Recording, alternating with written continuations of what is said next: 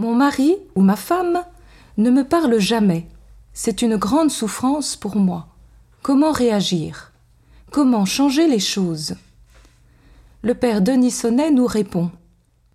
Il est vrai qu'il y a des couples où l'un des conjoints réclame à l'autre un échange de pensées fréquent et une parole d'amour, tandis que l'autre semble s'enfermer et se complaire dans un mutisme indestructible. Un tel décalage est souvent cause de grandes souffrances dans un couple, tandis que l'un mendie une parole amoureuse, ou même une parole tout court, et crie son désespoir de ne rencontrer qu'un mur, l'autre, qui se sent harcelé d'une demande incessante, se replie davantage encore sur lui-même.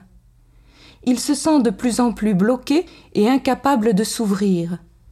Combien de femmes ont dit un jour à leur mari Chérie, dis-moi quelque chose, dis-moi que tu m'aimes, que je te plais toujours. Tu ne me parles plus à présent, tu parles bien aux autres. Et combien de maris qui se croient mal aimés disent sur un ton amer et désabusé Tu ne me dis plus que tu m'aimes. Quelques conseils pour ceux qui ont soif de parole. Il y a des assoiffés d'amour exprimés. Ils possèdent non seulement un cœur, mais aussi une oreille importante, une oreille immense, branchée sur le cœur.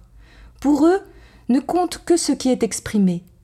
Ils ne voient pas tellement ce qu'on fait pour eux, même si certains gestes sont parfois des paroles, mais n'apprécient vraiment que ce qu'on leur dit.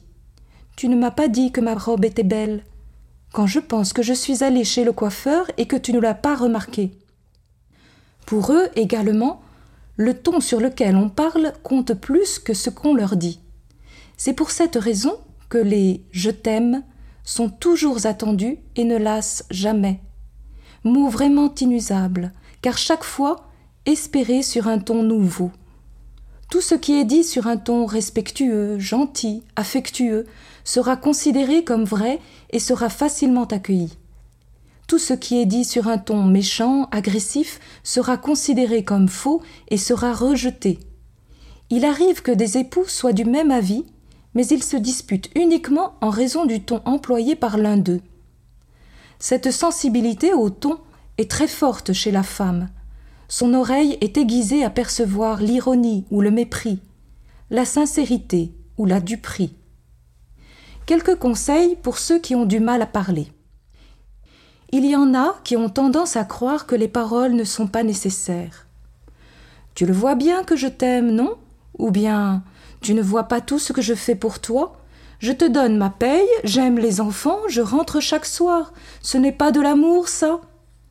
Du moment qu'ils le font, ils croient qu'ils disent, alors que l'autre ne perçoit peut-être que ce qui est dit. Cependant, ils peuvent se montrer très bavards, mais seulement quand ils parlent de politique, de sport, de moteur ou de mode. C'est de leur personne et de leurs sentiments profonds qu'il leur est difficile de parler. Ils n'aiment pas la confidence, alors que l'autre en est avide. Accablés de questions, ils s'enferment d'autant plus dans leur mutisme. Un exemple. Dès qu'il rentrait à la maison, Luc était assailli de questions. Qu'as-tu vu? Que t'a dit madame Dupont? Qu'as-tu mangé? Si bien qu'il se protégeait de l'inquisition de sa femme par une surdité stratégique.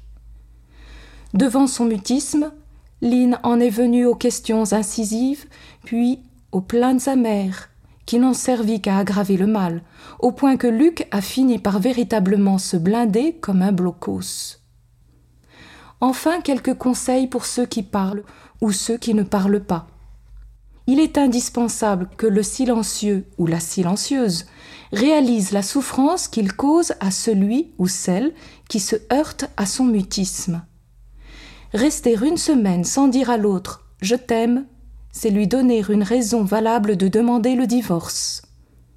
Il est indispensable aussi que la difficulté d'expression de certains soit mieux comprise par l'autre. Ils n'en sont pas toujours responsables, ces conjoints issus de familles où l'on parle si peu. Il est toujours possible d'apprendre à lire le langage discret des timides de la relation. Enfin, il est indispensable que l'un et l'autre perçoivent bien l'importance du dialogue dans le couple. Combien de couples sont séparés par des malentendus, faute de communication? Le dialogue permet l'adaptation du couple aux inévitables évolutions de la vie. Dialoguer, c'est parler, exprimer son sentiment, mais c'est aussi écouter, être attentif aux attentes et aux désirs de l'autre.